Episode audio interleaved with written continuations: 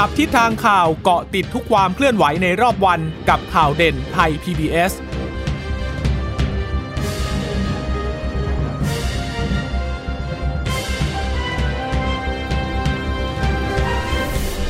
สวัสดีค่ะสวัสดีค่ะต้อนรับคุณผู้ฟังสู่ข่าวเด่นไทย พี บี เอส นะคะเราพบกันเป็นประจำทุกวันจันทร์ถึงศุกร์บ่ายๆแบบนี้ค่ะมาอัปเดตข้อมูลข่าวสารที่เกิดขึ้นในรอบวันกับดิฉันจีราชตาเอี่ยมรัศมีและคุณพึ่งนภาคล่องพยาบาลค่ะค่ะฝากสวัสดีคุณผู้ฟังทุกท่านนะคะที่รับฟังเราผ่านทางสถานีที่วิทยุที่เชื่อมสัญญาณจากไทย พี บี เอส นะคะก็เกาะติดกันได้ทุกวันค่ะผ่านทางช่องทางไทย พี บี เอส Podcast นะคะหรือว่าจะเว็บไซต์ไทย พี บี เอส เรดิโอ ดอท คอม ค่ะวันพรุ่งนี้แล้วนะคะก็จะเป็นวันหยุดต่อเนื่องยาวเลยนะคะสี่วันนะคะสิบ สิบเอ็ด สิบสอง สิบสามธันวาคมนะคะก็เป็นวันที่รัฐบาลเนี่ยประกาศให้หยุดยาวคือวันที่สิบมันหยุดอยู่แล้วใช่ไหมคะก็คือวันรัฐธรรมนูญวันที่สิบเอ็ดเนี่ยก็รัฐบาลเนี่ยให้มาหยุดวันนี้หลังจากที่วันที่เจ็ดก่อนหน้านี้ก็คือช่วงต้นสัปดาห์วันจันทร์ไม่ได้หยุดชดเชยก็เลยให้มาหยุดวันนี้แทนเพื่อที่จะได้มีวันหยุดยาวต่อเนื่องสี่วันเพื่อเป็นการกระตุ้นเศรษฐกิจด้วยนะคะดังนั้นหลายๆพื้นที่เนี่ยถ้าไม่เจอปัญหาโควิดสิบเก้าที่เกิดจากผู้ที่ลักลอบเข้ามาจากทางเมียนมาเนี่ยแล้วก็ติดเชื้อเพิ่มมากขึ้นก็น่าจะทำให้สถานการณ์การท่องเที่ยวโดยเฉพาะในพื้นที่ภาคเหนือนั้นตอนนี้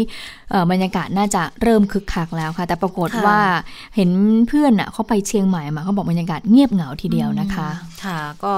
เออมันเป็นความไม่เชื่อมั่นด้วยแหละถึงแม้ว่าถ้าเกิดสมมติพ้นช่วงระยะสิบสี่วันที่มันจะต้องเฝ้าระวังกันแล้วก็ตามนะคะแต่ว่าความไม่เชื่อมั่นก็อาจจะยังคง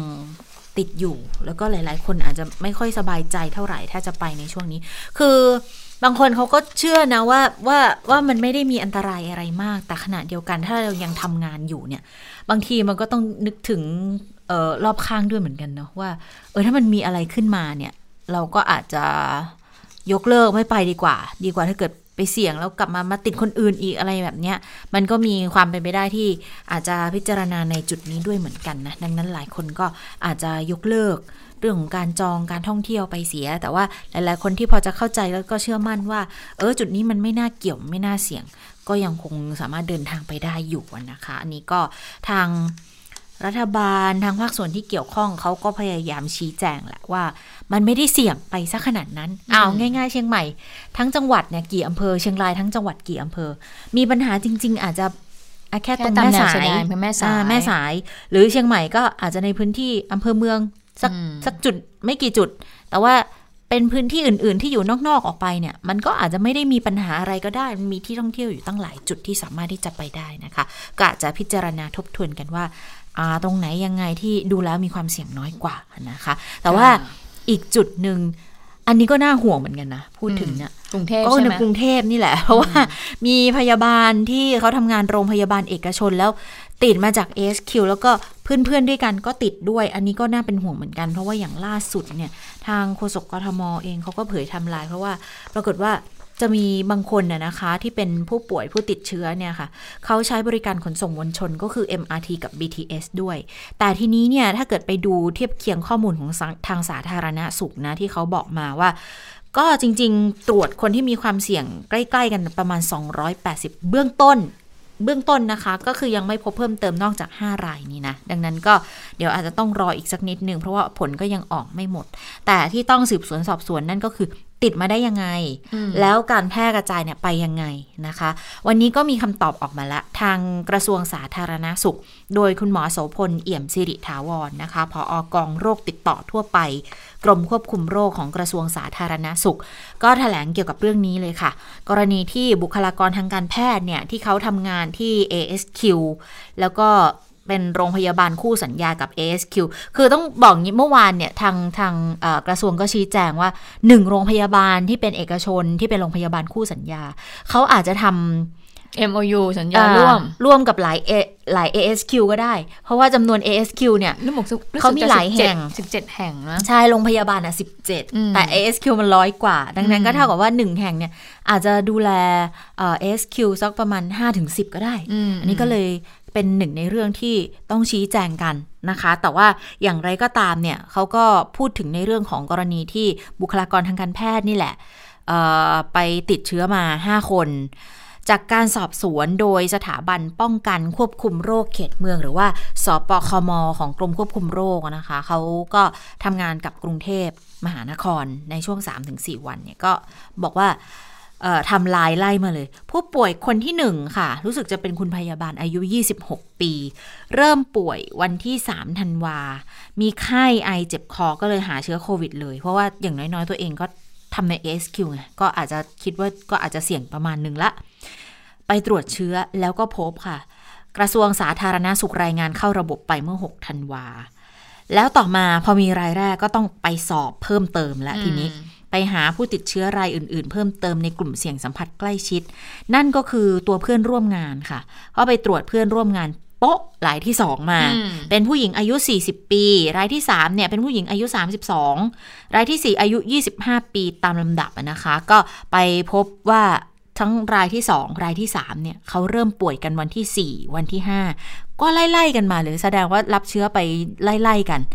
ส่วนในรายที่สี่เนี่ยปรากฏว่าคนนี้พบมาตั้งแต่ เอ่อ เริ่มป่วยมาตั้งแต่วันที่ยี่สิบเก้าพฤศจิกายนและแต่อาการเขาน้อยอาการเขามีน้ำมูกคัดจมูกมีเสมหะลักษณะมันก็คล้ายๆว่าเป็นหวัดแล้วเจ้าตัวก็เข้าใจว่าตัวเองน่าจะเป็นหวัดแต่พอไปไล่อาการมาปุ๊บเขาก็เลยมองว่ารายที่สี่นี่แหละน่าจะเป็นคนแรกที่รับเชื้อมาก่อนเลยเพราะว่าเริ่มป่วยก่อนคนอื่นรายแรกที่เข้าระบบเนี่ยเริ่มป่วยวันที่สามแล้วเออก็เข้าระบบไปแต่รายที่สี่เนี่ยเริ่มป่วยวันที่ยี่สิบเก้าอืมแล้วเจ้าตัวนึกว่าเป็นไข้หวัดแต่ทีนี้พอไปตรวจไปตรวจมาก็เลยไปเอ่อไล่ประวัติแล้วค่ะปรากฏว่าสอบสอบถามไปช่วงวันที่ยี่สิบสี่ถึงยี่สิบเจ็ดค่ะเขาไปทำงานที่ เอ เอส คิว แล้วก็ไปดูแลครอบครัวของผู้กักตัวณนะตอนที่ดูแลเนี่ยยังไม่พบเชื้อแต่ตอนที่เข้าไปวัดไข้ที่สถานกักตัวเนี่ย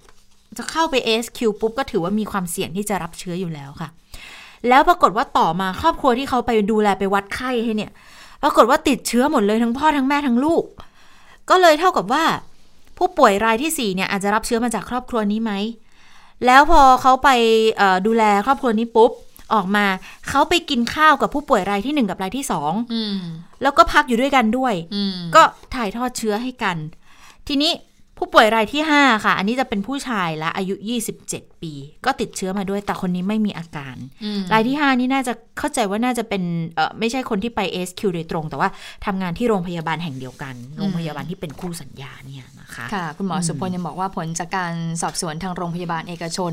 ก็ได้มีการเก็บตัวอย่างผู้สัมผัสทั้งหมดสองร้อยแปดสิบคนค่ะก็เป็นผู้ที่มีความเสี่ยงสูงห้าสิบเอ็ดคนก็คือเพื่อนร่วมงานนั่นเองนะคะตรวจไม่พบเชื้อแล้วก็ตรวจเพื่อนร่วมหอพักอีกคนก็ไม่พบเชื้อเช่นกันแล้วก็ไปเก็บผู้สัมภาษณ์ในห้องสัมภาษณ์งานในโรงพยาบาลแห่งรัฐแห่งหนึ่งซึ่งมีผู้ป่วยหนึ่งคนกลุ่มนี้ไปสัมภาษณ์งานตรวจไปแล้วเจ็ดคนก็ไม่พบเชื้อแล้วก็ไปตรวจสมาชิกในครอบครัวของผู้ป่วยทั้งหมดนี้รวมเจ็ดคนก็ไม่พบเชื้อสำหรับผู้สัมผัสเสี่ยงต่ำที่มีอยู่ประมาณเอ่อสองร้อยยี่สิบเก้าคนก็แบ่งเป็นอยู่ในโรงพยาบาลเอกชนก็เป็นสถานที่ทำงานกับผู้ป่วยรายแรกหนึ่งร้อยเก้าสิบห้าคนไม่พบเชื้อทั้งหมดนะคะกวาดมาเยอะเหมือนกันเนาะส่วนที่ทำงานในสถานที่กักกันทางเลือกแห่งรวมสามสิบสี่คนนะคะตรวจแล้วไม่พบเชื้อแต่ว่าทางโรงพยาบาลต้นสังกัดเนี่ยก็มีการให้มีการตรวจบุคลากรคนอื่นๆอยู่เหมือนกันนะคะซึ่งก็อยู่ในแผนกอื่นเพิ่มเติมอีกสี่ร้อยกว่าคนก็คือต้องตรวจหมดแหละเพื่อความสบายใจนะความสบายใจเพราะว่าอย่าลืมว่าคือมีทั้งคนที่ติดในที่ที่ทำงาน เอ เอส คิว สี่คนใช่ไหมแต่ว่าอีกคนนึงอ่ะเขาไม่ได้ทำงานที่ เอ เอส คิว แต่ทำงานที่โรงพยาบาลแห่งเดียวกันเนี่ยทีนี้ทางโรงพยาบาลต้นสังกัดเขาก็เลยกวาดมาทั้งโรงพยาบาลเลยค่ะเพิ่มนะเจ็ดร้อยกว่าคนก็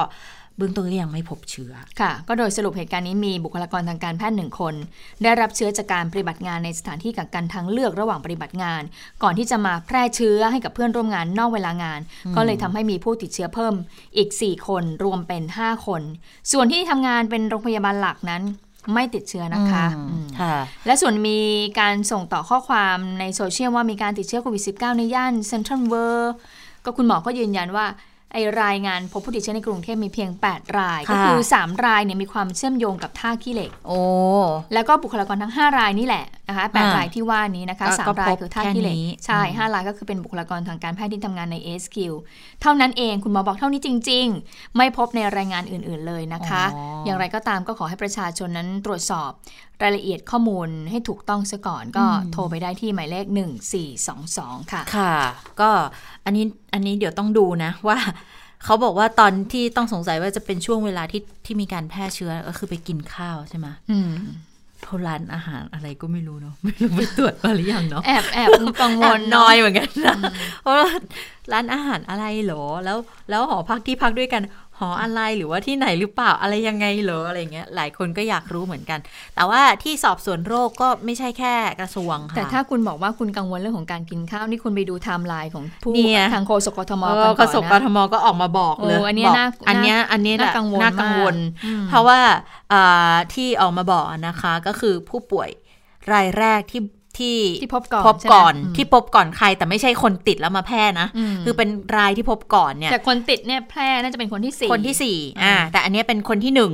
ที่ที่ที่เวลาเขานับตามระบบนับตามการเข้าระบบอ่านับการที่แบบว่ามีการมีการรายงานรายงานสรุปออกมาให้ชัดเจนทางรายงานนะคะก็จะบอกว่าผู้หญิงคุณพยาบาลอายุยี่สิบหกนะคะก็ทำงาน เอ เอส คิว ในวันที่หนึ่งธันวาค่ะเป็น เอ เอส คิว ในกทมนี่แหละไปรับเวรต่อกับผู้ป่วยรายที่สามที่ยืนยันไปก่อนหน้านี้ด้วยก็เป็นกลุ่มเดียวกันแล้วแล้วผู้ป่วยคนนี้ค่ะวันที่สองเนี่ยเธอไปสัมภาษณ์งานที่โรงพยาบาลฝั่งธนบุรีที่บอกว่าเป็นโรงพยาบาลรัฐฝั่งธนบุรีแต่ว่าอันนี้ก็ไปตรวจเชื้อมาแล้วนะความเสี่ยงต่ำอันนี้ถือเป็นความเสี่ยงต่ำตรวจแล้วยังไม่พบแต่วิธีการไปเนี่ยไปด้วย เอ็ม อาร์ ที กลับด้วย บี ที เอส ก็ไม่รู้เหมือนกันว่าจริงๆเขามีไทยชนะนะบนขบวนนะแต่มีใครสแกนกันบ้างหรือเปล่าไม่รู้เหมือนกันแล้วเขาเราเป็นผู้โดยสารเราจำไม่ได้อะค่ะว่าเป็นรถขบวนไหนเราอาจจะจำได้เป็นช่วงเวลาแต่ว่าใครที่ได้ยินข้อมูลนี้นะคะก็คงจะหนาวๆร้อนๆไปตามกันแล้วแหละนะคะเออแต่ว่าแต่ว่า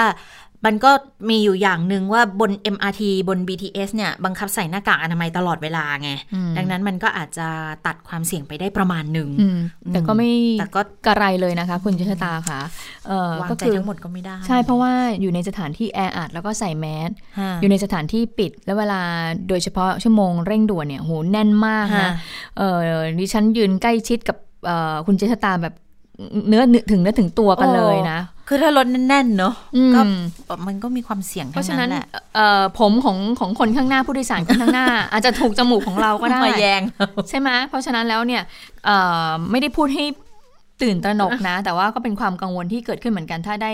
ได้ยินข้อมูลชุดนี้ออกมาแล้วก็ได้เห็นข้อมูลชุดนี้ออกมานะคะแต่ว่าอย่างไรแล้วเราเอาเราเอาเราพยายามอธิบายในเรื่องของข้อมูลความรู้ความเข้าใจเพื่อที่จะไม่ให้ตื่นตระหนกกันไปก่อนนะคะอ่าตะกี้วันที่สองแล้วนะวันที่สองก็ไปสัมภาษณ์งานที่โรงพยาบาลฝั่งธนนะคะไป เอ็ม อาร์ ที กลับ บี ที เอส วันที่สามค่ะทำงานที่โรงพยาบาลเอกชนตอนเที่ยงเริ่มตัวร้อนละแล้วก็ตอนค่ำตกค่ำก็เลยไปที่โรงพยาบาลไปเก็บตัวอย่างวันที่สี่ก็รักษาตัวเลยทีนี้ที่โรงพยาบาลแล้วตอนค่ำก็ผลตรวจออกติดโควิด สิบเก้า นะคะส่วนรายที่สองก็เป็นผู้ป่วยหญิงอายุสี่สิบปีนะคะวันที่สองธันวาคมเนี่ยก็ทำการเก็บตัวอย่างแขกแล้วก็สอนงานผู้ป่วยยืนยันรายที่สี่โดยไม่ได้ใส่หน้ากากอนามัยที่ เอ เอส คิว นะคะแล้วก็ไปบ้านญาติที่จังหวัดฉะเชิงเทราโดยรถยนต์ส่วนตัวต่อมาวันที่สามทำงานใน เอ เอส คิว กทมส่งผู้ป่วยยืนยันเข้าโรงพยาบาลที่รถพยาบาลวันที่สี่ธันวาคมเริ่มมีอาการน้ำมูกตัวร้อนเวลา ห้าโมงเย็นไปเก็บตัวอย่างเพื่อหาเชื้อโควิด สิบเก้า ที่ เอ เอส คิว กรุงเทพหลังจากนั้นก็เข้ารับการรักษาที่โรงพยาบาลเอกชนแห่งหนึ่งก็ผลการตรวจพบเชื้อโควิด สิบเก้า อันนี้คือรายที่สองนะคะรายที่สามก็เป็นผู้ป่วยหญิงอายุสามสิบสองปีนะคะก็มีไทม์ไลน์บอกว่าวันที่สองธันวาคมไปรับคนจีนสิบหกคนเพื่อเพื่อเข้ารับ เอ เอส คิว นะคะวันที่สามธันวาคมก็ปฏิบัติงานใน เอ เอส คิว วันที่สี่ก็ปฏิบัติงานใน เอ เอส คิวต่อมาตกเย็นก็เริ่มมีการคันคอเลยเก็บตัวอย่างเพื่อตรวจหาเชื้อโควิด สิบเก้า ที่ เอ เอส คิว กรุงเทพวันที่หกเขารับการรักษาโรงพยาบาลแห่งหนึ่งผลการตรวจก็พบเชื้อค่ะทีนี้คนที่สี่คนนี้เนี่ยที่เขาประเมินว่าน่าจะเป็นคนที่เอาเชื้อไปติดกับคนที่หนึ่งแล้วก็คนที่ สองสาม ด้วยนะคะก็คือเป็นผู้หญิงอายุยี่สิบห้าค่ะเขาเขาวันที่ยี่สิบเจ็ดเนี่ยเขากินข้าวเขานอนพักด้วยกันกับผู้ป่วยยืนยันรายที่สองก็ที่อายุสี่สิบปีที่เป็นคนสอนงานให้ด้วยนะแล้วเขาก็ไปวัดไข้ให้กับแม่ลูกสาวชาวรัสเซียที่นอนหลับอยู่บนเตียงก็คือคนที่เข้าไปดูแลแต่วันที่ยี่สิบแปดค่ะเขาก็ทำงานที่ เอ เอส คิว เหมือนกันรับประทานอาหารกลางวันกับผู้ป่วยยืนยันรายที่หนึ่งรายที่สองก็คือเป็นเพื่อนกันซื้ออาหารกลางวันที่ตลาดวัดแขกแต่สวมหน้ากากอนามัยทีนี้วันที่ยี่สิบเก้าเอาละเริ่มมีอาการละครั่นเนื้อครั่นตัวอ๋อก็แสดงว่าที่รับประทานอาหารด้วยกันคือไปซื้อมาซื้อที่ตลาดวัดแขกแต่สวมหน้ากากอนามัยก็อันนี้จะเขาจะตีเป็นสัมผัสเสี่ยงต่ำหรือเสี่ยงสูงเนาะอืมแต่ว่าถ้าเกิดรู้แหล่งแล้วก็ไม่น่าจะยากละค่ะทีนี้วันที่ยี่สิบเก้าก็เริ่มมีอาการค่ะสามสิบเริ่มมีน้ำมูกคัดจมูกวันที่หนึ่งเริ่มไอมีเสมหะอาการหนักที่สุดในวันที่หนึ่งวันที่สองก็ไป เอ เอส คิว กับผู้ป่วยยืนยันรายที่สองอยู่แล้วก็รับประทานอาหารกลางวันด้วยกันด้วยเป็นส้มตำนะคะวันที่ห้าเนี่ยก็ไปเก็บตัวอย่างตรวจหาเชื้อโควิด สิบเก้า ตอนนี้เริ่มท้องเสียแล้วอาการก็เริ่มหนักขึ้นวันที่หกผลตรวจเชื้อก็พบว่าเป็นโควิด สิบเก้า นะคะแล้วก็เข้ารักษาตัวทีนี้ผู้ป่วย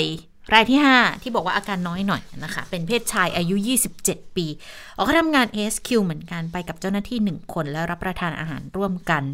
แล้วในวันที่สามทีนี้วันที่สี่เขาสวอป เอ เอส คิว ที่กรุงเทพพร้อมกับผู้ป่วยยืนยันรายที่สองแล้วจากนั้นเวลาบ่ายสามถึงห้าทุ่มไปขึ้นเวรที่โรงพยาบาลใน อี อาร์ ซะด้วยนะคะแล้ววันที่ห้าเขาก็เลยไปเก็บตัวอย่างที่ห้องปฏิบัติการเพื่อตรวจหาเชื้อโควิด สิบเก้า ค่ะเพราะว่าได้ข้อมูลมาบอกเพื่อนร่วมงานติดเขาก็เลยไปตรวจด้วยแล้ววันที่ห้าก็พบว่าติดเชื้อก็เลยเข้าโรงพยาบาลเลยทางสำนักอนามัยกทมเขาสันนิษฐานสาเหตุไงค่ะสามข้อก็คือหนึ่งติดจากผู้ที่ถูกกักกันนั่นแหละสองอาจจะติดจากสภาพแวดล้อมของสถานที่กักหรือ เอ เอส คิว หรือว่าสามติดกันเองระหว่างบุคลากรทางการแพทย์ทางกทมก็ร่วมกับทางกรมควบคุมโรคไปทำความสะอาดสถานที่พักอาศัยของผู้ป่วยแล้วนะคะนอกจากนี้บุคลากรทางการแพทย์เองที่เป็นผู้ติดเชื้อเนี่ยเขาทราบอยู่แล้วถึงความเสี่ยงที่มีโอกาสติดเชื้อสูงเพราะว่าหน้าที่ที่เขาทำเขาต้องดูแลคนที่เข้ามากักตัวก็พยายามระวังตัวเองไม่พบปะผู้คนมากนักอยู่แล้วแต่เหตุการณ์เดียวที่จะทำให้เกิดเป็นซูเปอร์สเปรดเดอร์ก็คือการแพร่ระบาดในสถานที่ที่รวมตัวคนเยอะๆค่ะดังนั้นก็ขอให้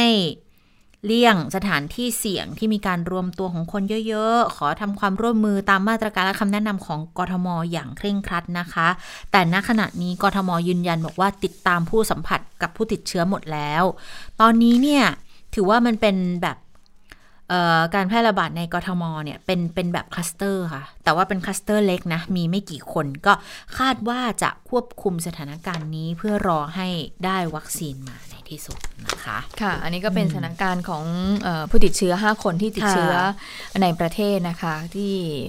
ก็อยู่ในพื้นที่กรุงเทพนี่เองนะคะอ่ะถ้าไล่จากไทม์ไลน์แล้วก็จะเห็นว่า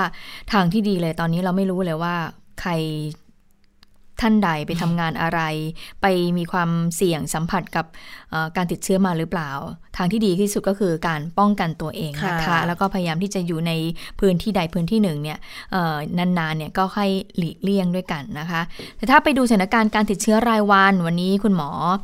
ทวีสินวิษณุโยธินเนี่ยก็ได้เห็นหน้าเห็นตาคุณหมอแล้วนะหลังจากที่คุณหมอเนี่ยหายหน้าหายตาไปพักนึงเลยนะคะซึ่งการกลับมาของคุณหมอเนี่ยจะดีใจก็ก็ว่าได้เออใช่จะว่าจะเสียใจก็ไม่อยากจะไม่อยากจะพูดอย่างนั้นเพราะว่าคือการที่ไม่เห็นคุณหมอเนี่ยแปลว่าสถานการณ์นั้นดีขึ้นใช่ไหมคะเพราะว่าก่อนอันนี้ถ้าจำกันได้เมื่อไปย้อนไป สองถึงสาม เดือนที่ผ่านมาก็คือว่าไม่ได้เจอคุณหมอเลยเพราะว่าสถานการณ์ดีขึ้นแล้วก็เราก็มีการแถลงจากเมื่อก่อนเนี่ยทุกวันก็มันเป็นเจนพุธศุกร์และหลังจากนั้นก็ค่อยลดเรื่องของระยะเวลาในการแถลงลงใช่ไหมคะแต่ว่าวันนี้เนี่ยมาเจอคุณหมอทวีสินอีกแล้วนะคะคุณหมอก็เป็นโฆษกสบค.อยู่วันนี้คุณหมอก็บอกว่าวันนี้เนี่ยพบผู้ป่วยรายใหม่ยี่สิบห้าคนค่ะเดินทางมาจากต่างประเทศก็เข้ารับการกักกันทั้งหมดนะคะวันนี้มีมาจากเมียนมานะเจ็ดคนสวิตเซอร์แลนด์หกคนเกาหลีใต้สามคนอเมริกาตุรกีคูเวตประเทศละสองคนส่วนรัสเซียสวีเดนสิงคโปร์ประเทศละหนึ่งคนนะคะหายป่วยเพิ่มแล้วหกคนก็ทำให้ตอนนี้เนี่ยมียอดผู้สะสมติดเชื้อ สี่พันหนึ่งร้อยห้าสิบเอ็ด คนก็เป็นการติดเชื้อในประเทศ สองพันสี่ร้อยหกสิบเอ็ด คนมาจากต่างประเทศ หนึ่งพันหกร้อยเก้าสิบ คนส่วนโควิด รอบโลกเป็นยังไงไปดูกันหน่อยนะคะเพราะว่าตอนนี้เนี่ยตัวเลขก็สองวันล้านแล้วนะคะเอ่อเฉลี่ยสองวันล้านผู้ป่วยสะสมรวมหนึ่งล้านคนก็คือพูดง่ายอย่างเมื่อวานนี้เนี่ยแล้วก็มารายงานวันนี้เพิ่มวันเดียวนะคะเพิ่มถึง ห้าแสนแปดหมื่น คนเลยทีเดียวก็ทำให้ตอนนี้เนี่ยผู้ติดเชื้อรวมเนี่ย หกสิบแปดจุดห้า ล้านคนแล้วนะคะก็ถือว่ามีแนวโน้มเพิ่มขึ้นทีเดียวโดยสหรัฐก็ยังพบว่ามีผู้ติดเชื้อสูงสุดอันดับหนึ่งอยู่นะรองลงมาก็อินเดียแล้วก็บราซิลส่วนประเทศเพื่อนบ้านเราเป็นยังไงบ้างวันนี้ผู้ป่วยเมียนมาพบผู้ป่วยใหม่ หนึ่งพันสามร้อย กว่ารายนะคะมาเลเซียก็มีผู้ป่วยใหม่ หนึ่งพัน กว่ารายพูดง่ายว่ามาเลเซียพม่าเพื่อนบ้านเราเนี่ยทั้งทางใต้แล้วก็ทางด้านทางตะวันออกและทางด้านเหนือนะคะก็พบผู้ติดเชื้อเนี่ยวันละหลักพันคนนะคะค่ะแต่ว่าทางกัมพูชาที่มีกระแสข่าวมาบอกว่าเอ๊ะจะน่าจะมีการติดเชื้อแล้วแหละนะคะว่าน่าจะเป็นหลักหมื่นแล้วที่มีคลิปเสียงอะไรออกมาด้วยมีการพูดคุยกันเนี่ยนะคะแต่ว่าล่าสุดเนี่ยวันนี้ถ้าย้อนไปถ้าทักไปดูสถิติเพิ่มสองคนเองคุณยศตาคุณผู้ฟังคะอันนี้สถิติที่เขารายงานมานะวันนี้คุณหมอทวีสินก็พูดเรื่องนี้บอกว่าอ่ะถ้าดูจากตัวเลขนะเพิ่มผู้ติดเชื้อสองคนแต่ถ้าจากข้อมูลที่ได้รับมาเนี่ยก็คืออาจจะมีติดเชื้อมากกว่านี้แหละแต่ว่าไม่ได้รายงานในระบบนะแต่ว่าที่บอกว่ากระแสข่าวว่าติดเชื้อเป็นหลักหมื่นเลยคุณหมอบอกว่าน่าจะไม่ใช่ละอันนั้นก็น่าจะเป็นติดเชื้อประมาณหลักร้อยหรือว่าเกือบพันคนอันนี้ก็คือเป็นสถานการณ์ในกัมพูชานะคะส่วนผู้ที่ลักลอบเดินทางมาจากท่าขี้เหล็กวันนี้เป็นยังไงบ้างนะคะคุณหมอก็บอกว่าวันนี้ตัวเลขรวมเนี่ยจากที่มีการลักลอบเข้ามาผ่านทางช่องทางธรรมชาติแล้วก็แบบเข้ามาแบบถูกต้องนะตั้งแต่ช่วงที่ผ่านมาที่มีการเก็บข้อมูลกันจนถึงวันที่เก้าธันวาคมนี้เนี่ยพบว่ามีผู้ป่วยทั้งหมดที่ยืนยันนะคะสี่สิบหกคนไปฟังเสียงของคุณหมอทวีสินในประเด็นนี้กันค่ะตัวเลขข้างบนเนี่ยสี่สิบหกรายแล้วนะครับตอนนี้นะครับซึ่งจะแบ่งเป็นสามกลุ่มนะครับกลุ่มแรกก็คือเดินทางเข้ามาทางเส้นทางธรรมชาติก่อนจะเป็นข่าวเขาเดินทางเข้ามาแล้วกระจายไปทั้งหมดที่เราตามตัวได้อยู่ในหกจังหวัดคือเชียงรายเชียงใหม่พะเยากรุงเทพพิจิตรราชบุรีนะครับอันนี้เป็นข่าวไปแล้วนะครับจัดกลุ่มนี้รวมกลุ่มกันเนี่ยสิบเจ็ดคนนะครับแล้วก็เอ่อเราก็ขอให้ที่เหลือเนี่ยเข้าสู่โลคอลควอรันทีนที่เชียงรายนะครับตอนนี้พอเข้ามาเนี่ยพอเข้ามารวมๆกันตัวเลขน่าจะเป็นหลักเป็นร้อยคนนะครับแต่ติดเชื้อรายงานมาตอนนี้คือยี่สิบเจ็ดคนครับก็คือเท่ากับ สิบสี่เปอร์เซ็นต์ นะครับตอนนี้มาอ่ะอยู่อยู่ในคอลัมน์เขาเรียกอะไรแถวที่เขียนว่าตัวสองนะครับเดินทางจุดผ่านแดนและเข้า แอล คิว ทั้งหมดหนึ่งร้อยเก้าสิบหกคนท่านจำข่าวได้ใช่ไหมครับว่าประมาณการกันว่ามีคนไทยที่ไปอยู่ที่สถานบันเทิงแล้วก็สถานที่ที่เล่นคาสิโนนี้บอกว่าประมาณสักเกือบเกือบสองร้อยคนต้องขอบคุณที่ให้ความร่วมมือกันตอนนี้ไปอยู่ที่ แอล คิว นี้หนึ่งร้อยเก้าสิบหกคนก็ทำให้เราสามารถที่จะเห็นภาพนี้ตั้งแต่นะครับช่วงของห้าธันวาหกธันวาเจ็ดธันวาแล้ววันนี้คือเก้าธันวาตัวเลขนะครับสอง สามคนสองคนเก้าคนหกคนแล้วก็เจ็ดคนนะครับแต่กลุ่มก้อนของข้างบนตอนนี้ไม่มีรายงานถ้าท่านที่เดินทางมาจากต่างประเทศโดยเฉพาะเมียนมาในช่วงเวลาตั้งแต่ปลายเดือนที่แล้วอยู่ที่จังหวัดไหนอำเภอไหนนะครับในประเทศไทยขอให้ท่านได้แสดงตัวแล้วก็เข้ามาตรวจได้เลยครับซึ่งณเดย์นี้ก็บวกรวมไปแล้วสิบกว่าวันแล้วนะครับก็ยังค่อนข้างที่จะเอ่อตอนนี้มาอยู่ในสเตทควอรันทีนหรือโลคอลควอรันทีนที่ว่าเนี่ยเมื่อวานนี้รายงานมาอีกเจ็ดนะครับรวมแล้วเป็นยี่สิบเจ็ดแล้วก็ที่รายงานไปก่อนหน้านี้คือเชียงรายและสิงห์บุรีที่เจอกันไปตั้งแต่ช่วงของเอ่อวันที่ช่วงก่อนต้นเดือนแล้วก็วันที่ห้าธันวาสิงห์บุรีเนี่ยก็ยังคงไว้อยู่ที่สองรายรวมแล้วอยู่ที่กลุ่มนี้คือสี่สิบหกรายอืมโดยสรุปแล้วคือว่าใครที่เดินทางเข้ามาจากทางเมียนมาช่วงปลายเดือนพฤศจิกายนนะคะคุณหมอบอกว่าก็อยากให้แสดงตัวนะไปตรวจหาเชื้อโควิด สิบเก้า ทันทีเพราะว่าถ้าดูจากไทม์ไลน์ของกลุ่มคนที่ลักลอบเข้ามาแล้วก็ติดเชื้อโควิด สิบเก้า ก็น่าจะเข้ามาประเทศลักลอบเข้ามาในช่วงประมาณ ยี่สิบสี่ถึงยี่สิบห้า พฤศจิกายนนั่นแหละนะคะที่พบผู้ติดเชื้อรายแรกนะคะก็เลยคุณหมอบอกว่าอ่ะเข้ามาซะไปรายงานตัวซะเพราะว่าตอนนี้เนี่ยถ้านับไปแล้วเนี่ยยังไม่ครบกำหนดสิบสี่วันเลยมันจะไปครบกำหนดก็คือวันที่สิบเก้าแล้วก็ยี่สิบธันวาคมค่ะค่ะก็คือถ้าเกิด ฟังจากที่คุณหมอธีระ วรัตนารัตน์เคยให้สัมภาษณ์กับไทย พี บี เอส ไว้นะบอกจริงอันนี้ถือว่าเป็นเป็นอาจจะมองว่าเป็นโชคดีก็ได้ที่เขาลักลอบเข้ามาแล้วเขาป่วยอ่ะเพราะมันทำให้รู้ไงว่ามันมีกรณีแบบนี้ก่อนที่จะแพร่กระจายไปยังที่อื่นเพิ่มขึ้นแล้วมันก็เอ่อเหมือนกลายเป็นว่าทำให้คนที่ยังอยู่ในฝั่งท่าขี้เหล็กก็ถ้ากลับมาได้ก็อยากจะกลับมาช่วงนี้ไปเลยนะเพราะว่าก็ยังถูกเว้นการดำเนินคดีในเรื่องของการลักลอบเข้าเมืองผิดกฎหมายไปก่อนก็คือต้องดูในเรื่องของการแบบดูแลการติดเชื้อให้มันจัดการให้เรียบร้อยไปก่อนนะแต่รู้สึกว่าทางการไทยกับทางการเมียนมาโดยเฉพาะทหารเนี่ยเขามีความร่วมมือกันนะคะผ่านทาง ที บี ซี นะคะก็คือว่าทางพม่าหรือเมียนมาเนี่ยเขาก็จะช่วยเราดูในเรื่องของการลักลอบเดินทางข้ามแดนมาด้วยไทยเราก็มีการเพิ่มความระมัดระวังซึ่งปกติแล้วเนี่ยถ้าไม่ใช่ของความสัมพันธ์หรือว่าข้อตกลง ที บี ซี เนี่ยนะคะคือเรากับเรากับเมียนมาเนี่ยเราก็ช่วยเหลือกันอยู่แล้วนะคะเพื่อเมื่อพบลักลอบเข้ามาเราก็จะมีการตรวจเชื้อโควิด สิบเก้า ทันทีแล้วบางครั้งเนี่ยเราก็โอเคถ้าเกิดติดเชื้อเราก็ผลักดันเขากลับประเทศก่อนอันนี้เป็นอย่างนี้นะคะแต่พอมาเป็นอย่างเนี้ยหลังๆก็คือว่าเป็นคนไทยไงที่ลักลอบเข้ามาทางเมียนมาก็บอกว่าโอเคจะเพิ่มมาตรการเข้มงวดดูแลตรงส่วนนี้ให้เพราะว่าที่ผ่านมาเราก็ช่วยเขาในการส่งอุปกรณ์ยาเวชภัณฑ์แล้วก็เราก็ให้ความรู้ในเรื่องของ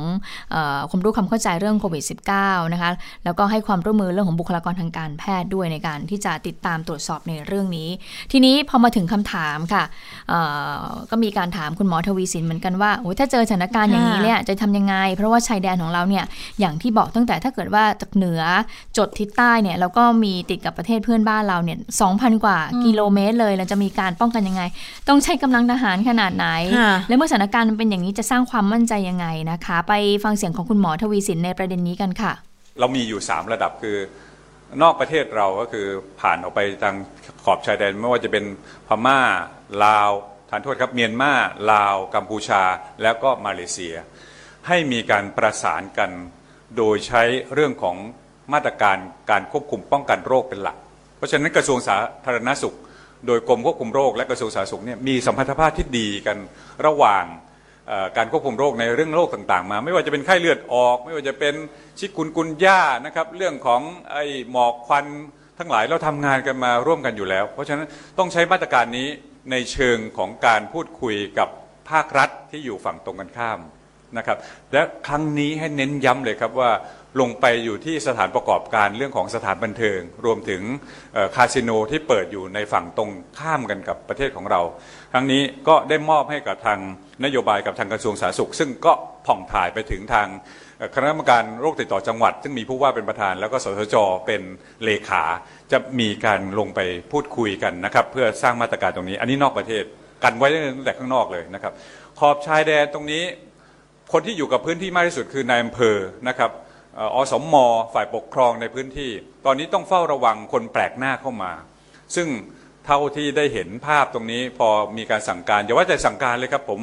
ก็ชื่นใจก็ตามข่าวจากตรงนี้นะครับมีนักข่าวหลายคนขึ้นไปถึงแนวชายแดนเห็นอสม.เห็นรพสต.นะครับเจ้าหน้าที่ของเราไปเดินสแกนนะครับในเรื่องของ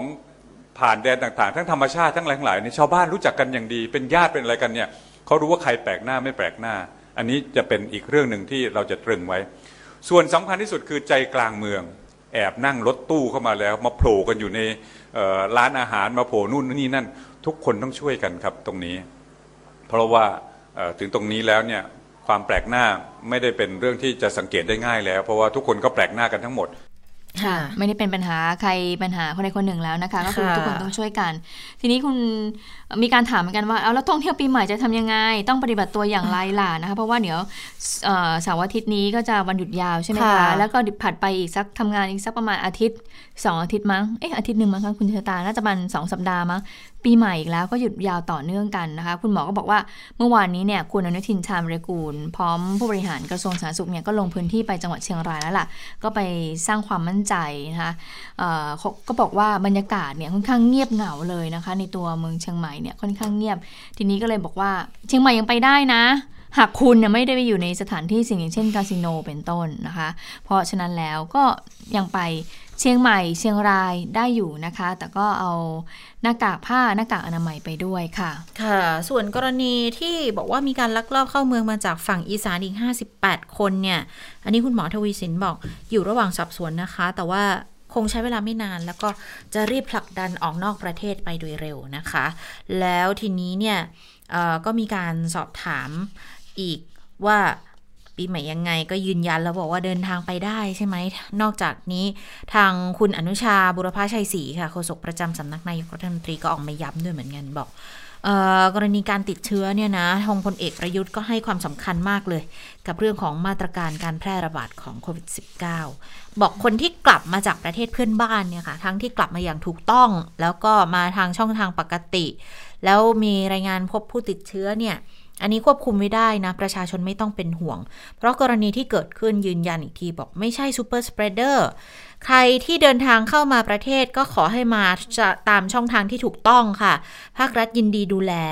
ที่สำคัญขอให้คนไทยในประเทศเนี่ยใช้ชีวิตกันอย่างปกติไม่ต้องกังวลกันเกินกว่าเหตุด้วยนะคะค่ะเมื่อวานนี้รัฐมนตรีว่าการกระทรวงสาธารณสุขลงพื้นที่ใช่ไหมค่ะน่าจะเป็นเชียงรายใช่ไหมคุณเยอะตาเชียงรายอ่าวันนี้ปรากฏว่ารัฐมนตรีช่วยก็ไปที่เชียงใหม่ค่ะก็ไปสร้างความมั่นใจ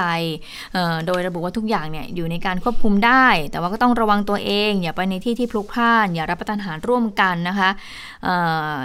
ซึ่งขณะนี้เนี่ยผู้ป่วยที่มาจากเมียนมาก็ยังเป็นกลุ่มเดิมนะคะที่มาจากสถานบันเทิงอยู่นะคะแล้วแต่ละคนก็ล้วนสัมผัสผู้ป่วยทั้งนั้นนะคะขณะนี้เนี่ยก็ยืนยันคุณอนุทินบอกว่าการแพร่เชื้อไม่ใช่การระบาดแล้วก็ผ่านมาสิบวันถึงวันที่สิบสี่ธันวาคมถ้าไม่พบผู้ติดเชื้อก็ถือว่าปลอดภัยแล้ว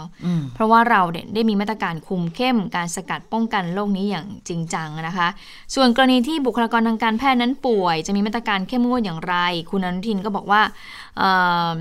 บุคลากรที่ปฏิบัติงานนั้นป่วยก็น่าจะเกิดจากเข้าปฏิบัติงานในสถานกักกันนั่นแหละแล้วก็เกิดการติดเชื้อจากผู้ที่เดินทางมาจากต่างประเทศแล้วก็เข้าพื้นที่กักตัวนะคะก็มีการหาเชื้อโควิด สิบเก้า ในผู้กักตัวในสถานกักกันโรคแล้วก็ทำมาหมื่นครั้งก็อาจจะกาดตกไปบ้างอืมแต่ก็ถือว่าอยู่ในการควบคุมได้การติดเชื้อก็ยังอยู่ในวงจำกัดอยู่การสอบสวนโรคก็ขยายวงกว้างออกไปว่าเขาไปที่ใดบ้างเพื่อเฝ้าระวังการติดตามผู้สัมผัสนะคะอ่าอันนี้ก็เป็นคุณอนุทินชาญวิรกูลค่ะส่วนเรื่องของการลดวันคุณอนุทินก็บอกว่าข้อเสนอเนี้ยนะก็คงโยอยู่เหมือนกันต้องชะลออีกยาวเลยล่ะใช่ก็บอกว่าข้อเสนอเนี้ยลดการกักวันจากสิบสี่วันเหลือสิบวันเนี่ยนะคะบอกว่ามันเข้าสู่ที่ประชุมไปเมื่อครั้งก่อนแล้วแต่ว่าช่วงนี้มันก็คงจะต้องชะลอไปอีกแหละเพราะว่าถ้าเจอมาเจอเหตุการณ์อย่างนี้แล้วก็ถ้าเกิดยังจะหยิบขึ้นมาพิจารณาอยู่ก็คือสิ่งแรกที่จะโดนเขาคงประชาชนก็คงจะตั้งคำถามแล้วล่ะค่ะว่าโอ้โหอย่างนี้แล้วยังจะลดวันกักตัวอยู่อีกจริงๆหรือนะคะแต่ว่าก็ต้องยอมรับว่ามันกระทบกันเยอะทีเดียวนะเพราะว่าไม่ใช่แค่เชียงใหม่เชียงรายหรอกที่ได้รับผลกระทบกันหนักคนไปเที่ยวกันน้อยอย่างการบินไทยที่ตอนนี้ก็ย่ำแย่กันอยู่แล้วนะคะเขาจริงๆเขามีแผนจะกลับมาบินอีกรอบแล้วนะบินในประเทศแล้วด้วยเออปรากฏว่าพอเจออย่างนี้เข้าไปพับกันอีกรอบแล้วคุณพึ่งนภาใครเป็นผู้บริหารตอนนี้นี่ปวดหัวเลยนะแบบโอ้ยจะทำยังไงดีเนี่ยเพราะถ้าเกิดเกิดบินขึ้นมาแล้วไม่คุ้มทุนจะทำยังไงก็ยิ่งขาดทุนขาดทุนอยู่แล้วด้วยนะคะก็เป็นการให้ข่าวออกมาจากทางบริษัทการบินไทยบอกกรณีที่คนไทยกลับมาแล้วติดเชื้อโควิดที่เชียงใหม่เชียงรายกรุงเทพและอีกหลายๆจังหวัดอีกเนี่ยในช่วงสัปดาห์ที่ผ่านมาทำให้ทางการบินไทยก็ต้องหารือด่วนเลยทบทวนแผนเตรียมกลับมาเปิดให้บริการเส้นทางบินในประเทศเตรียมจะบินยี่สิบห้านี่ละคริสต์มาสนี้แล้วเนี่ยปรากฏว่าเขาหยุดมาแล้วกว่าเก้าเดือนนะคะก็กำลังจะบินกันอีกรอบก็ที่ประชุมก็เลยบอกเอ่อรอดูสถานการณ์ต่อไปอีกหนึ่งสัปดาห์ก็แล้วกันถ้าเกิดดูแล้วไม่ดีขึ้นหรือรุนแรงมากขึ้นเนี่ยก็น่าจะต้องตัดสินใจเลื่อนการเปิดทำการบินในเส้นทางสองประเทศทั้งสองเส้นทางก็คือกรุงเทพเชียงใหม่และกรุงเทพภูเก็ตแล้วถ้าเลื่อนครั้งนี้ก็เลื่อนแบบไม่มีกำหนดเลยค่ะถึงแม้ว่าจะมีการตรวจพบเชื้อโควิด สิบเก้า เฉพาะที่เชียงใหม่ยังไม่พบในภูเก็ตแต่เหตุผลก็คือถ้าเปิดมาแล้วบินแค่เส้นทางเดียวเนี่ยก็คือกรุงเทพภูเก็ตไม่น่าจะคุ้มค่าต้นทุนการบริหารจัดการด้านการบินในภาพรวมด้วย อย่าลืมนะว่าต้นทุนในการบริหารงานในการจัดการบริการมันต้องมีเรื่องของป้องกันควบคุมโควิด สิบเก้า ด้วยนะคะเจลแอลกอฮอล์ต้องมีเครื่องวัดอุณหภูมิถ้าเกิดว่าเป็นสายการบินแบบมีระดับหน่อยก็เขาก็ไม่ใช่มาแบบว่าเอาเครื่อง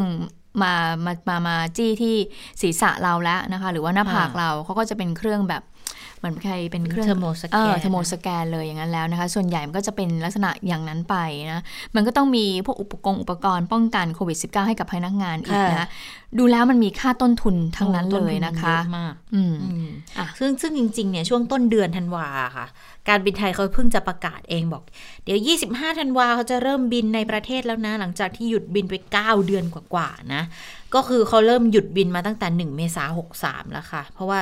สถานการณ์โควิด สิบเก้า นี่แหละตอนแรกบอกไปกลับนำร่องสองเส้นทางกรุงเทพเชียงใหม่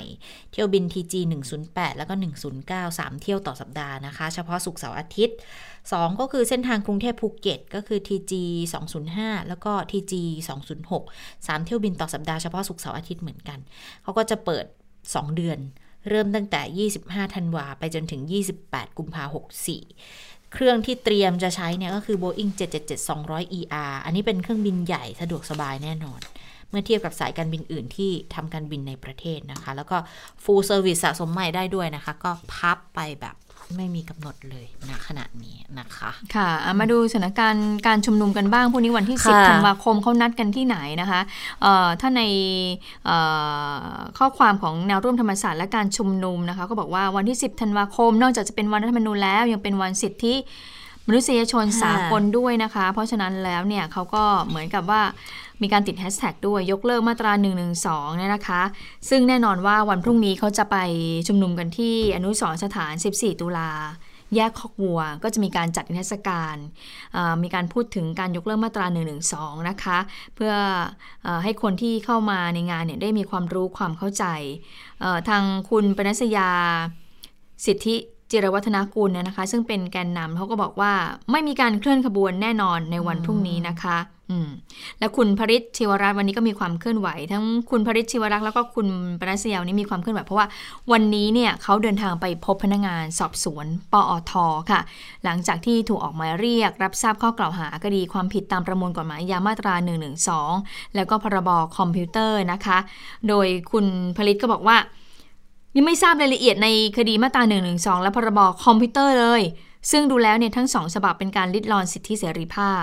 และการตั้งข้อกล่าวหาคุณพริชก็มองว่าเป็นการกลั่นแกล้งทางการเมืองนะคะก็คงต้องให้เป็นเรื่องของทนายความที่เขาจะต้องไปต่อสู้กันก็ยอมรับว่าไม่ยอมรับกระบวนการที่เกิดขึ้นในวันนี้นะเพราะว่าการตั้งข้อกล่าวหาเนี่ยมันไม่ชอบด้วยกฎหมายมาตั้งแต่แรกแล้วนะคะเอ่ออันนี้เอ่อคุณพริชก็บอกอย่างนั้นส่วนการชุมนุมในปีหน้าคุณพริชบอกว่าจะดุเดือดมากขึ้นยิ่งกว่าเดิมเลยนะคะจะมีความเข้มข้นมากกว่าปีนี้เนี่ยอีกหลายเท่าเลยนะคะจะทำให้เรื่องปฏิรูปสถาบันเนี่ยเป็นเรื่องของทุกคนเลยเพราะปีนี้เนี่ยมันเหมือนการปักธงพูดถึงปัญหาแล้วก็ทางออกแต่ว่าปีหน้าจะไปถึงแสงสว่างที่ปลายอุโมงค์ก็เป็นความคาดหวังของกลุ่มผู้ชุมนุมนะคะที่มีการตั้งเป้าเรื่องของการชุมนุมทางการเมืองที่เกิดขึ้นในตอนนี้ซึ่งหลังๆรัฐบาลก็ประเมินว่าน่าจะเสียงแผ่วเสียงตกไปบ้างหรือเปล่านะคะอ่าเพราะฉะนั้นแล้วก็ต้องเอ่อรอดูวันพรุ่งนี้เห็นบอกว่าน่าจะเป็นอีกวันนึงที่มีความเคลื่อนไหวเนี่ยมันน่าจะเข้มข้นขึ้นนะคะหลังจากที่เงียบไปหลายวันเลยนะคะทีนี้ทางตำรวจเนี่ยเขามีการเตรียมพร้อมยังไงบ้างพลตำรวจตรีปิยะตาวิชัยรองผู้บัญชาการตำรวจนครบาลเขาก็พูดถึงการชุมนุมของกลุ่มการเมืองในวันพรุ่งนี้แหละนะคะไปฟังเสียงของพลตำรวจตรีปิยะกันค่ะมีจุดที่มีการประกาศที่สำคัญนะครับจำนวนสองจุดนะครับจุดที่หนึ่งครับมีการนัดหมายบริเวณหน้าองค์การสหประชาชาตินะครับหรือที่เราเรียกกันว่า ยู เอ็นนะครับจุดนี้นะครับได้มีนางสาวสุวรรณาตาดเหล็กนะครับยื่นนะครับต่อผู้กำกับนะครับพื้นที่นะครับซึ่งเป็นเจ้าพนักงานผู้ดูแลการชุมนุมสาธารณะตามพรบชุมนุมสาธารณะนะครับจะมีการชุมนุมตั้งแต่เวลา แปดนาฬิกา ถึงเวลา สิบสี่นาฬิกา นะครับโดยนางสาวสุวรรณาตาดเหล็กในฐานะผู้แทนกลุ่มยี่สิบสี่มิถุนาประชาธิปไตยพื้นที่สน.นางเลิ้งนะครับมีการแจ้งการชุมนุมเรียบร้อยครับ สำหรับจุดที่สองนะครับมีการนัดหมายชุมนุมนะครับบริเวณหน้ากระทรวงพัฒนาสังคมและความมั่นคงของมนุษย์นะครับตั้งแต่เวลา สิบหกนาฬิกา ถึง ยี่สิบนาฬิกานะครับโดยนายบรรพตชัยยล่านะครับ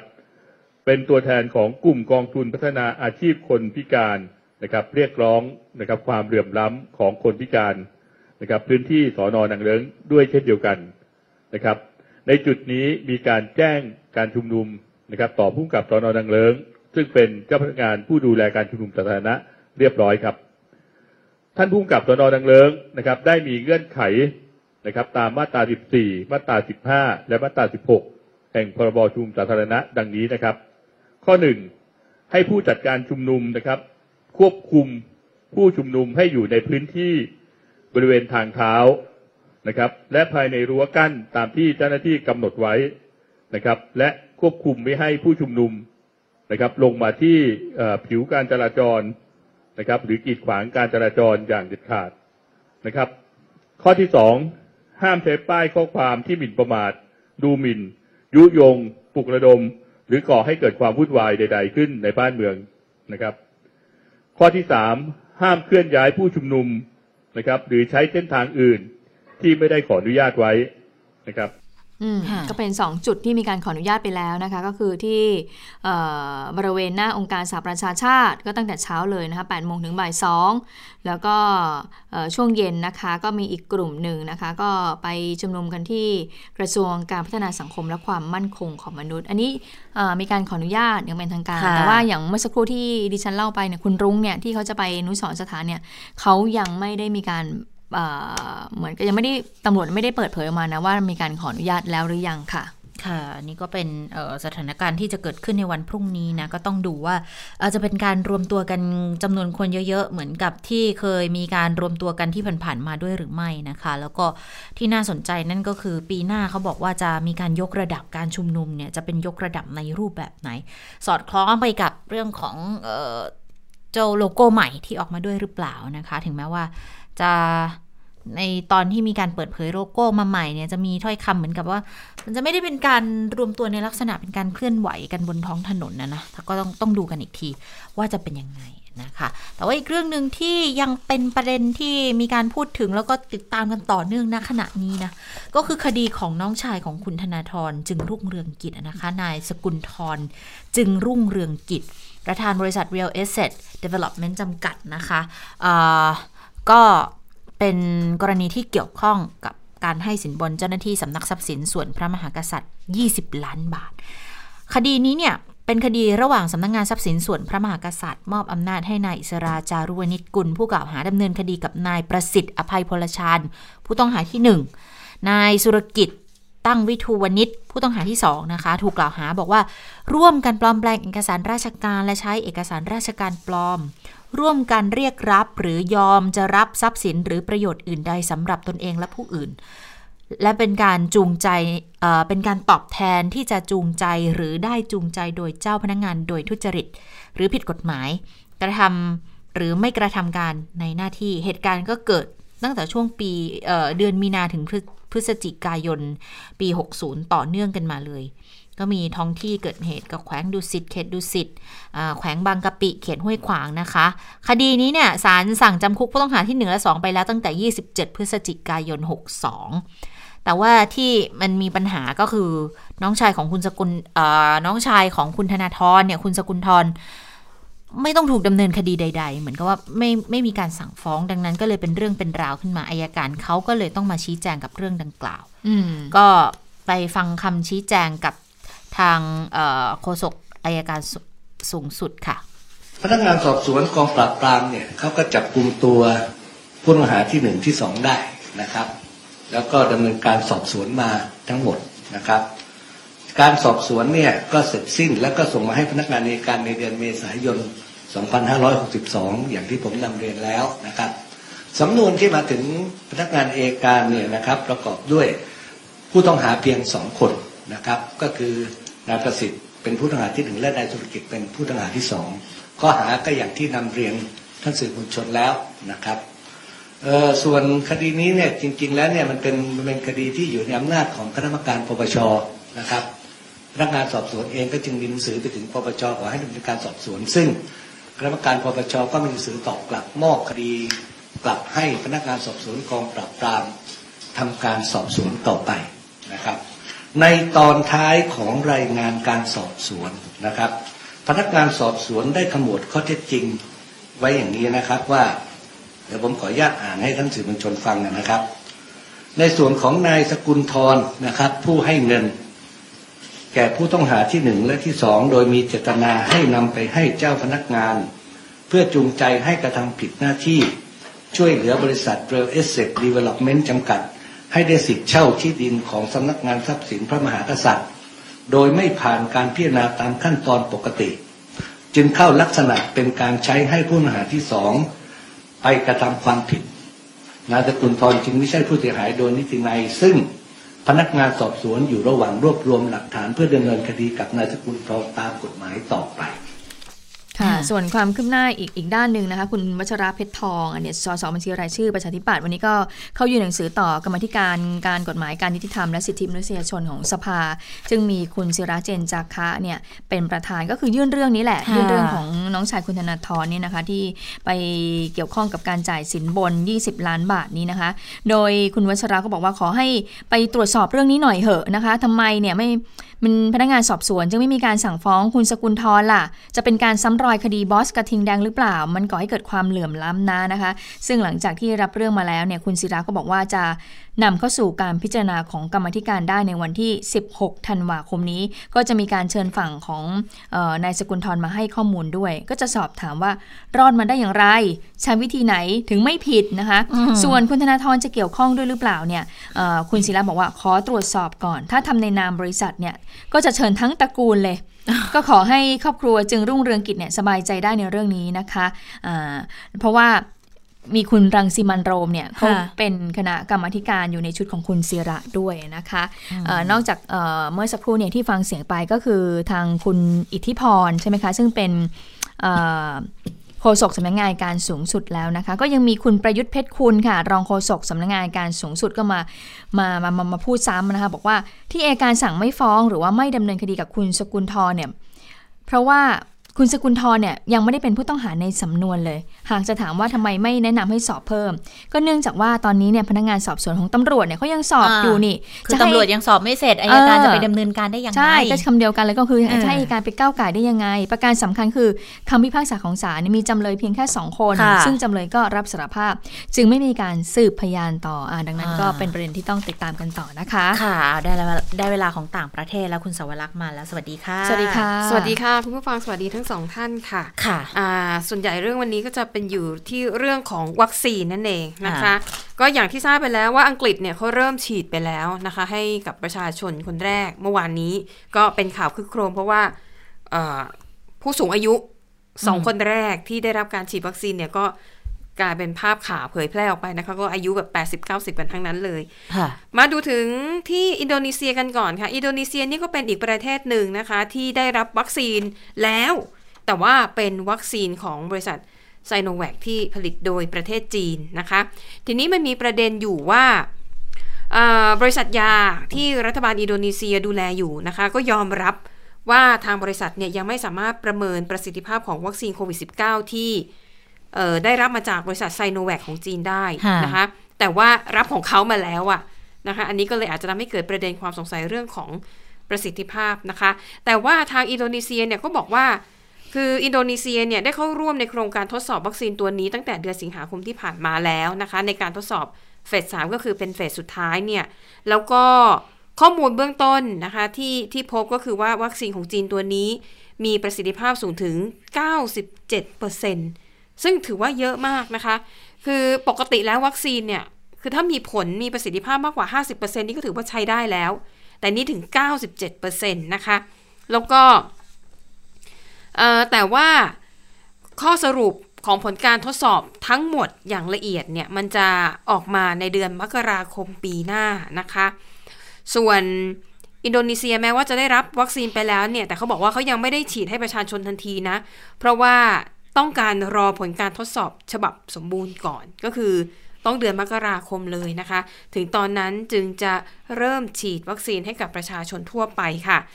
ส่วนสหรัฐอเมริกาก็เป็นประเทศที่เรียกว่าแสดงเจตจำนงชัดเจนมาตั้งแต่ต้นนะคะแต่ว่ากลับอนุมัติฉุกเฉินเนี่ยช้ากว่าอังกฤษนะคะซึ่งล่าสุดค่ะทรัมป์ก็บอกว่าเชื่อว่าอีกไม่กี่วันข้างหน้านะคะวัคซีนของบริษัทไฟเซอร์เนี่ยน่าจะได้รับการอนุมัติจากสำนักงานอาหารและยานะคะซึ่งแน่นอนค่ะแม้ว่าโดนัลด์ทรัมป์นั้นกำลังจะหมดวาระการดำรงตำแหน่งนะคะแต่ก็ใช้โอกาสนี้เนี่ยพยายามจะพูดง่ายๆคืออ้างว่าความสำเร็จของวัคซีนที่ได้ออกมาเนี่ยเป็นผลงานของเขา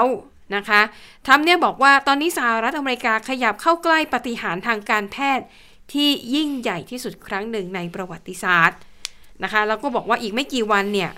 เอฟ ดี เอ จะอนุมัติการใช้วัคซีนฉุกเฉินแล้วและทันทีที่ผ่านการอนุมัติเนี่ยวัคซีนจะเอ่อสหรัฐจะได้รับวัคซีนหลายสิบล้านโดสภายในเดือนธันวาคมนี้แล้วก็จะรีบแจกจ่ายโดยเร็วนะคะซึ่งวัคซีนของไฟเซอร์นั้นก็มีประสิทธิภาพถึงร้อยละเก้าสิบห้านะคะแล้วก็ไม่ได้มีผลข้างเคียงที่รุนแรงผลข้างเคียงที่พบในอาสาสมัครก็อย่างเช่นจุดที่ฉีดวัคซีนนะคะอาจจะบางคนอาจจะมีอาการผื่นแดงหรือว่าบวมนะคะบางคนอาจจะมีอาการเหนื่อยล้าในช่วงสั้นๆปวดศีรษะปวดเมื่อยกล้ามเนื้อซึ่งตอนนี้มีแนวโน้มว่า เอฟ ดี เอ น่าจะอนุมัตินะคะเพราะว่าอย่างที่บอกว่าประสิทธิภาพดีผลข้างเคียงก็ไม่ได้ร้ายแรงซึ่งวันพฤหัสบดีนี้ตามเวลาท้องถิ่นค่ะ เอฟ ดี เอ ก็จะมีการประชุมอย่างเป็นทางการเพื่อพิจารณาอนุมัติใช้วัคซีนแล้วก็คาดว่าถ้าของไฟเซอร์ผ่านเนี่ยของโมเดอร์นาก็น่าจะตามมาติดๆก็น่าจะได้รับอนุมัติเช่นกันนะคะนั่นก็คือในฝั่งของโดนัลด์ทรัมป์แต่แน่นอนค่ะถ้าวัคซีนออกมาเนี่ยยังไงบทบาทหลักๆมันต้องไปตกอยู่ที่โจไบเดนว่าที่ประธานาธิบดีสหรัฐอเมริกานะคะก็ล่าสุดค่ะเปิดตัวทีมงานที่แต่งตั้งขึ้นมาเพื่อทำหน้าที่รับมือกับการระบาดของโควิด สิบเก้า โดยเฉพาะนะคะก็เรียกว่ามาปรากฏตัวต่อสื่อมวลชนว่ามีใครต่อใครบ้างแล้วในงานนี้ค่ะไบเดนให้สัญญาว่าในช่วงหนึ่งร้อยวันแรกหลังจากรับตำแหน่งยี่สิบมกราคม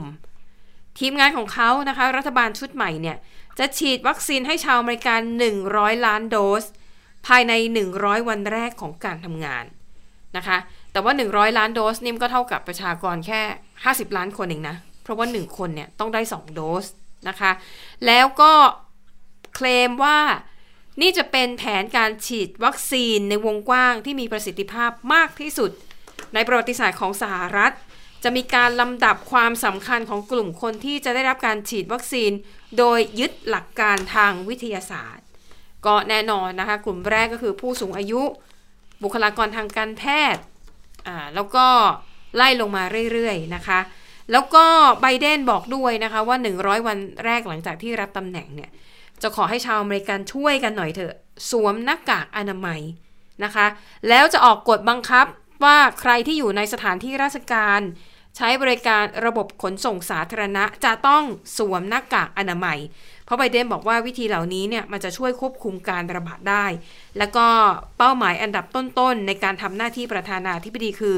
จะต้องทำให้โรงเรียนเนี่ยกลับมาเปิดการเรียนการสอนได้นะคะเพราะเขาบอกว่าถ้าเด็กๆไปโรงเรียนได้อย่างน้อยก็แบ่งเบาภาระของผู้ปกครองคือแทนที่จะออกไปทำงานแบบสบายใจไม่ต้องห่วงลูกหลานอยู่โรงเรียนอะไรอย่างเงี้ยแต่ถ้าลูกหลานไปเรียนไม่ได้ยังอยู่บ้านเนี่ยคือในอเมริกาเนี่ยมันก็จะมีกฎระเบียบอะไรเยอะแยะเช่นห้ามปล่อยเด็กเล็กอยู่ตามลำพังจะต้องไปจ้างพี่เลี้ยงเด็กจะต้องไปนู่นไปนั่นอันนี้เป็นภาระ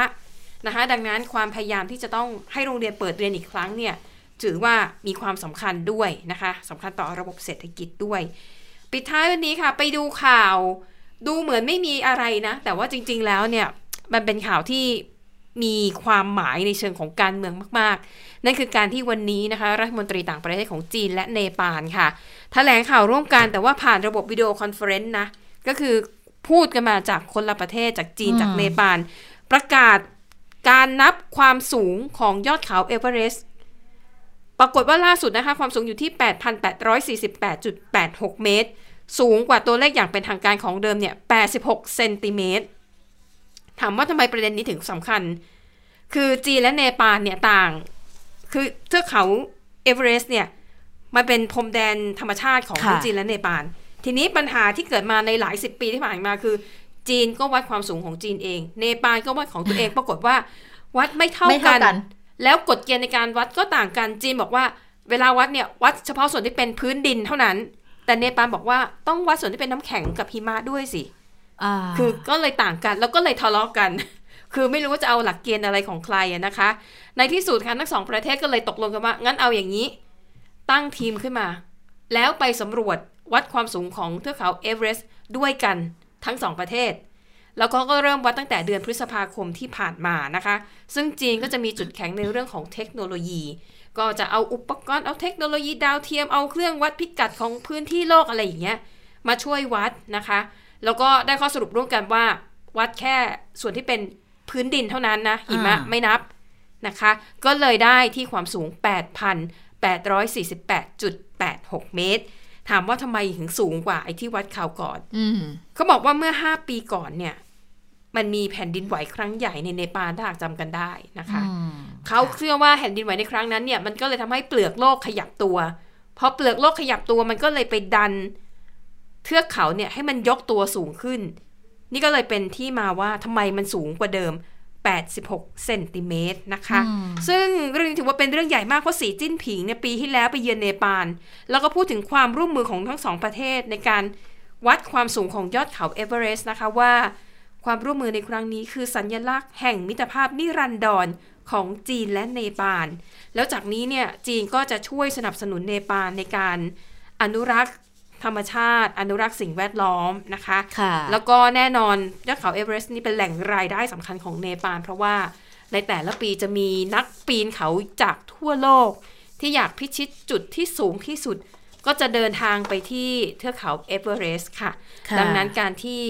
ยุติความขัดแย้งได้แล้วก็ตกลงว่าจะร่วมมือกันพัฒนาในด้านต่างๆก็ถือว่าเป็นข่าวที่ดีค่ะค่ะแล้วค่ะทั้งหมดก็คือข่าวเด่นไทย พี บี เอส วันนี้นะคะเราทั้งสามคนลาไปก่อนสวัสดีค่ะสวัสดีค่ะสวัสดีค่ะ